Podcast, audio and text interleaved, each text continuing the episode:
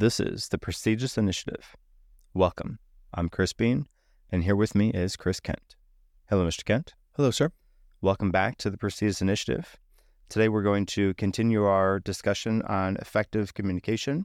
In this episode, we're going to tackle the topic that is crucial to both person and personal and professional settings, and that is conflict resolution.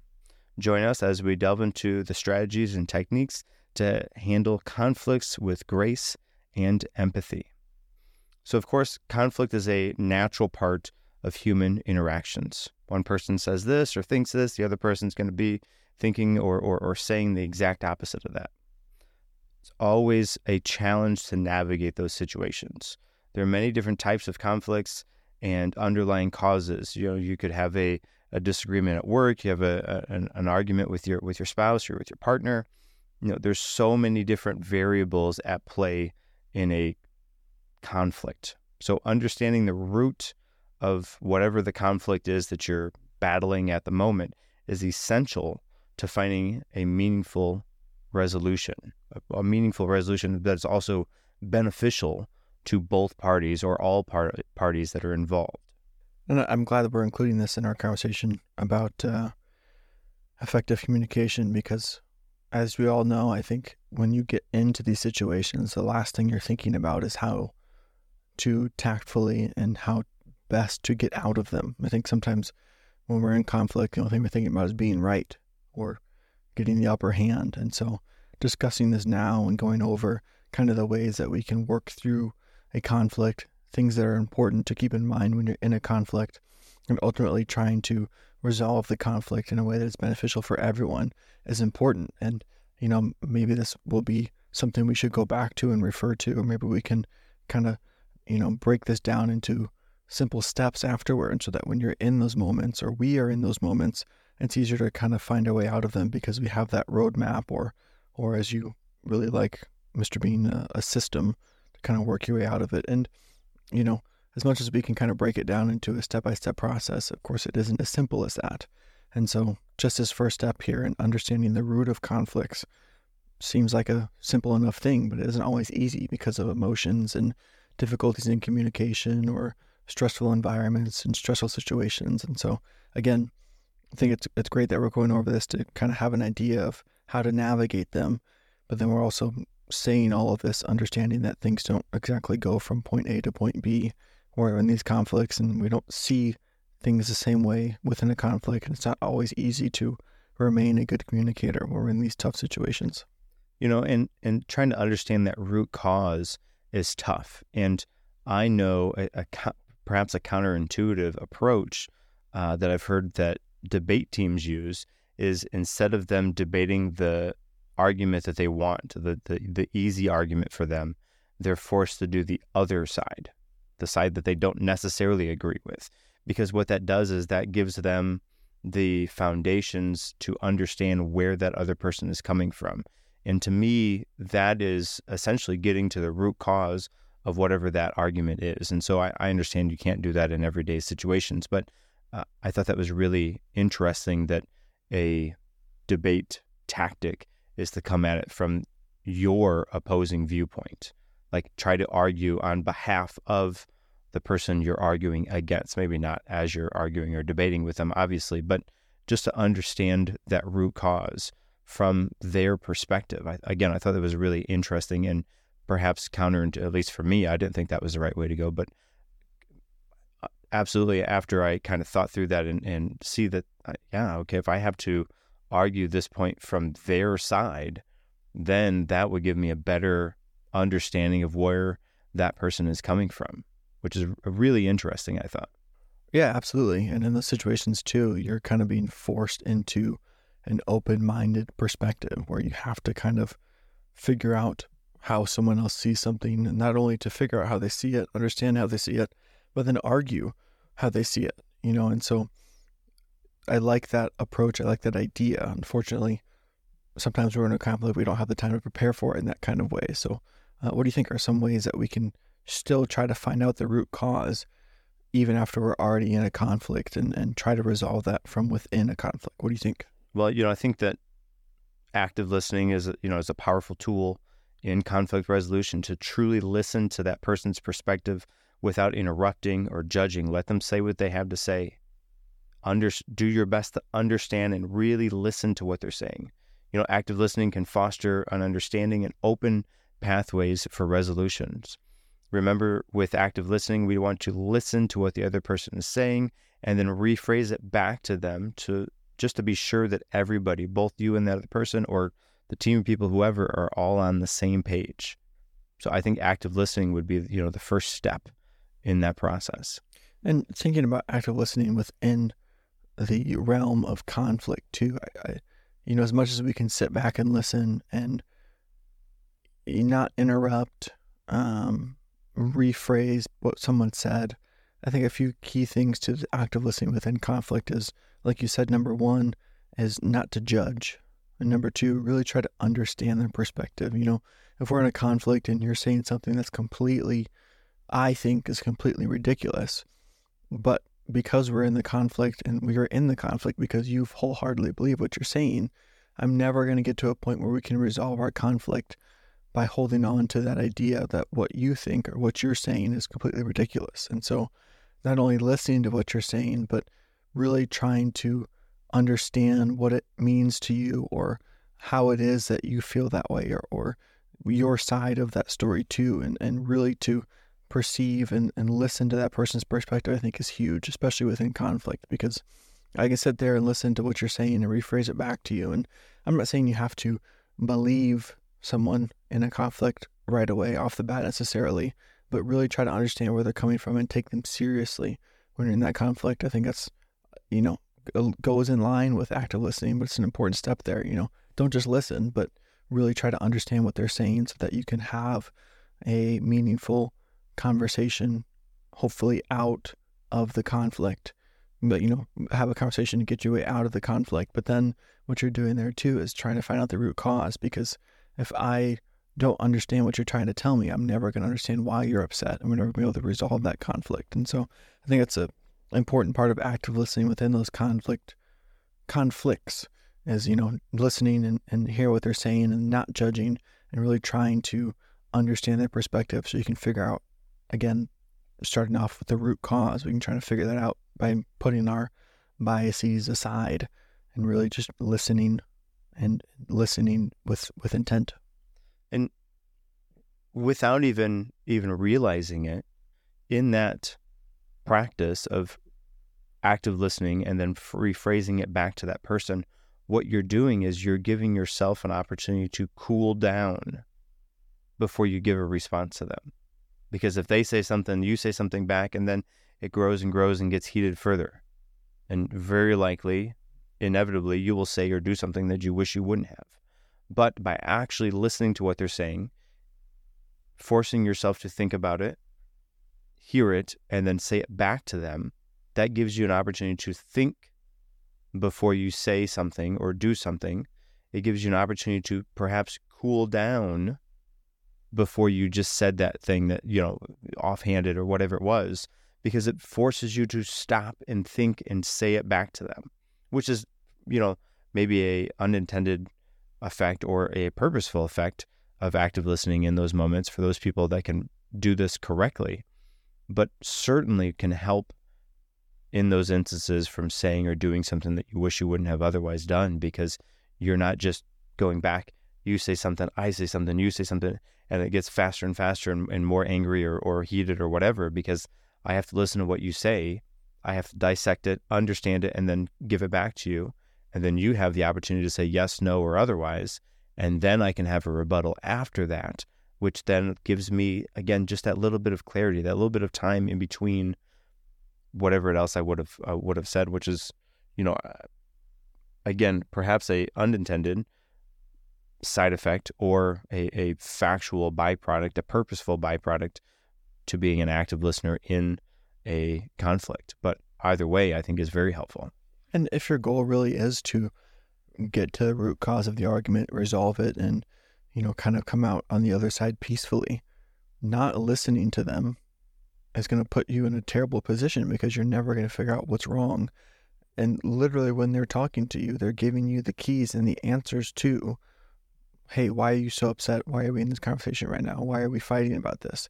They're giving you the answers and they're giving you the clues and they're telling you what the root cause is so you can try to resolve that conflict. And if you're not actively listening, digesting, processing, rephrasing, feeding back to them the things that they're saying and really thinking about it, then you're not listening. You're waiting for your turn to yell back at them. You're waiting for your turn to get a slight in or to, you know, try to hurt someone's feelings. And like you said, I, I like that it forces you to slow down and really process through it rather than just fight back and forth and spit words at each other because that's not going to get you any closer to your goal of understanding what's wrong.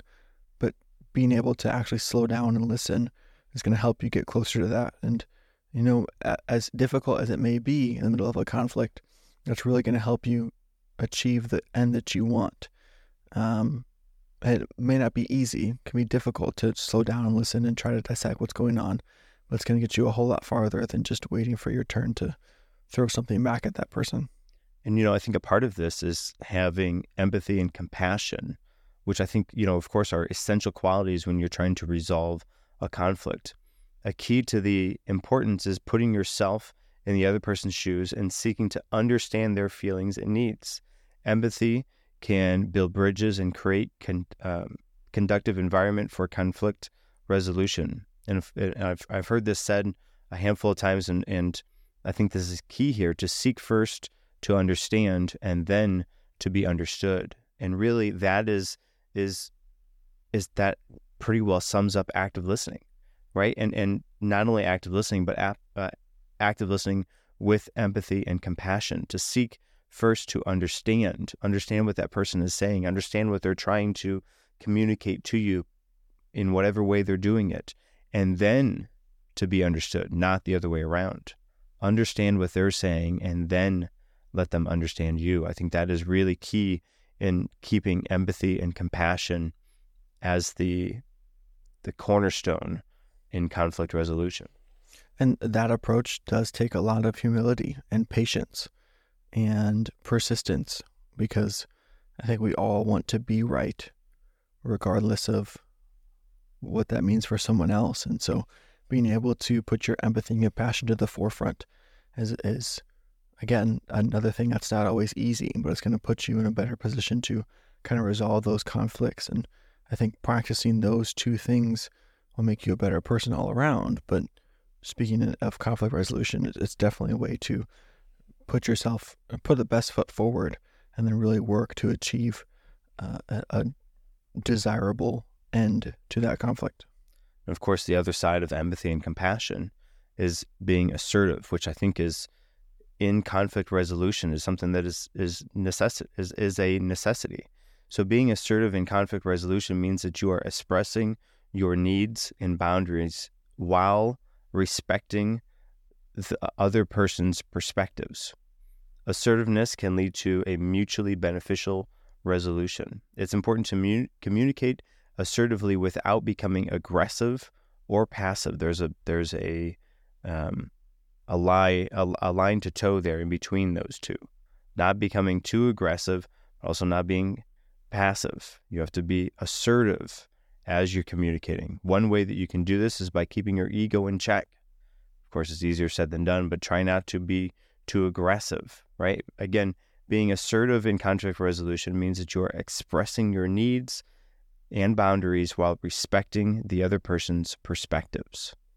And the reason this is so important is because if you are letting someone encroach on your boundaries and not respect you because you're just trying to resolve the conflict, it's just going to create more conflict because you are not actually coming to a conclusion that's beneficial to both of you. And finding common ground is key when you're reaching a compromise. So, you know, sometimes identifying interest and goals that are shared between the two of you will build that win win solution.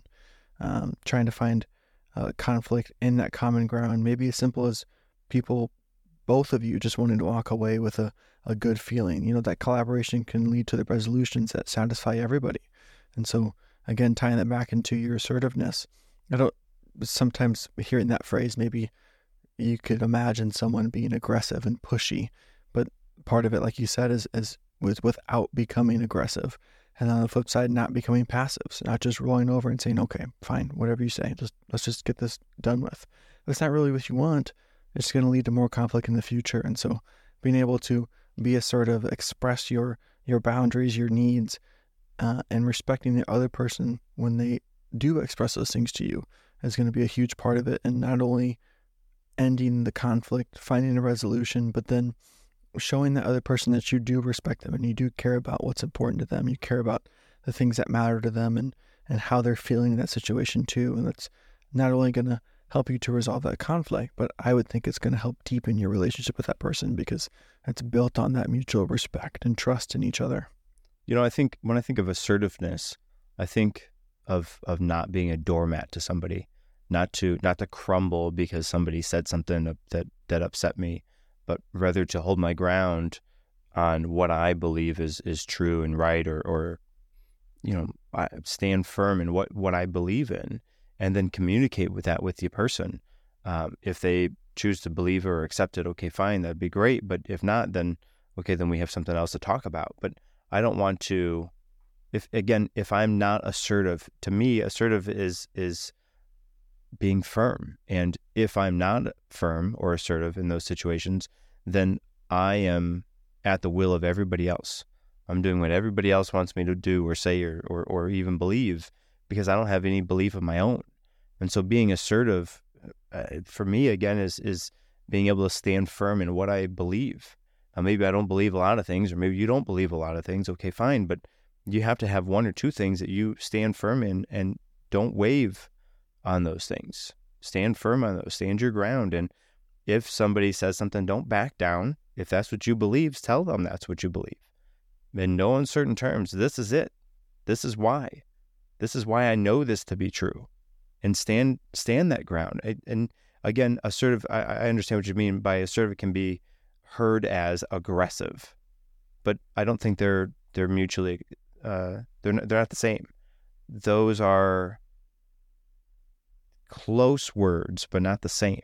Especially when we're we're dealing with conflict. And if you are the type of person that is not assertive, then everybody else is pulling your strings. Everybody, because you are their puppet. Everybody else is telling you to do this or do that, or you know, if you. But if you're assertive, if you can stand up for what you believe in, then you get to pull your own strings. No, I'm not going to do this because of you know this. I my this is my boundary, and I'm not passing that. You know, have that that line in the sand or in stone or whatever, and don't go past that. Have the boundary there. That all is with assertiveness, and you know that is. I think again, I, th- I think assertiveness really gets a bad rap because uh, people hear assertiveness and they they think aggressive, angry, yelling. You know, it's not that. It's uh, being assertive is is having beliefs and standing uh, uh, standing strong on those. Set the boundaries. Don't go past this or that. Or you know, if you don't have those things, those are the people that are working late into the long hours of the night because their boss asked them and they don't know how to say no. So they just say, "Yeah, sure, I'll, I'll show up." I, you know, they have to tell their wife or kids that they won't be home for dinner again because their boss needs them, but because they can't say no to the boss or whatever the situation is. But stand firm on those boundaries. Don't don't let them waver or don't don't be somebody else's puppet. Be your own puppet. Be your own be be the own puppet master. You know, control yourself. Cut the strings. I you know I don't I keep using the puppet thing, um, but assertiveness again I think gets a bad rap a lot. But I think people need to be more assertive in every pretty well every aspect of, of everybody across the board because everybody is so yeah okay sure. Yeah I don't yeah I don't really know. They just they just go along with everybody else is, is saying or doing um, because they're not assertive. They're not assertive enough. They're not they're not they don't have the ability to say no when they really need to say no because they have nothing else. And I, th- I think a big part of people not being assertive too is is they're afraid of being seen as mean or not helpful or rude or not liked by those people because you didn't stay an extra six hours after you already worked 12. I mean, that's an extreme example there too, but I, I mean, I understand and I see that perspective of not wanting to be viewed that way by other people. But on the other hand, I think I would and I do respect someone more who has boundaries and stands up for themselves and stays true to what's important to them. Um, I think that says a lot more about you as a person than it does if you are just constantly rolling over and doing things. I, you know, I, I do respect and appreciate people who take other others' opinions and feelings into consideration, but when that becomes your sole motivation for everything in your life is what other people think about you, I think you're a little lost in in what's actually important. And so, well, and I think loss is the key because if they're not assertive, uh, so like if they're if if they're assertive, they have boundaries. If they're firm, then they're like stone. They're rigid. Or maybe maybe this is a, a weird analogy, but they're they're rigid. But if they're they're going on everybody emotions and and they're saying and doing what other people say and believe, then they're like Play-Doh and they can be shaped and molded into this one day and then this the next day and and so on. Um, I, yeah, I, I absolutely, yeah, I agree. I, I just tried to put it out a different way, but yeah, yeah. So getting get back into kind of the conflicts here, you know, everyone knows, like we mentioned earlier, when you're in a conflict, emotions can definitely run high, and that can make finding a resolution into a big challenge. So when we're in these situations, in these conflicts, we need to find a way to manage our emotions to stay composed during those conflicts and those tense situations. So, uh, just rapid fire, if you could. Do you have some techniques for de escalating conflicts, keeping the focus on actually finding a solution that's good for everybody? Sure. You know, move to a private area. You, you don't want a, a conflict to be in an open public area. That's just going to make more eyes. It's going to be more pressure. Move to a private area.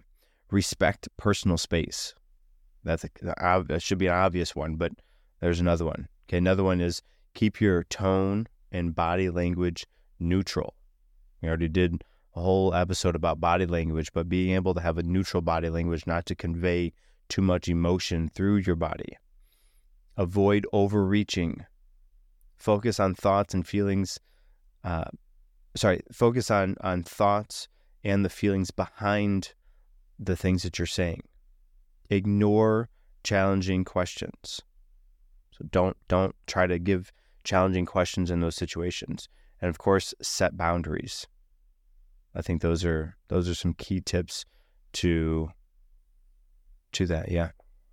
Yeah, you know, conflict resolution is another valuable skill that can help us to become more effective communicators. It can really transform our relationships and lead to positive outcomes when we're in these situations. You know, practicing our active listening, uh, employing our empathy, being assertive for things that are important to us, and trying to find a common ground, getting to the root of the argument. And, you know, all of that can help us to master our conflict resolution, which in turn can, again, make us better communicators across the board. Yes, sir. Yes, sir. Join us next time as we continue our journey on the art of com- effective communication. Thank you for tuning in to the Prestigious Initiative. If you enjoyed this episode, be sure to subscribe to the Prestigious Initiative on your favorite podcast platform. Stay connected to us, with us rather, on all the social platforms. And with those, you can enjoy insightful discussions and practical tips. Remember, conflict resolution is a pathway to building stronger connections, creating and creating a harmonious environment. Until next time, communicate effectively and resolve conflicts with compassion and understanding.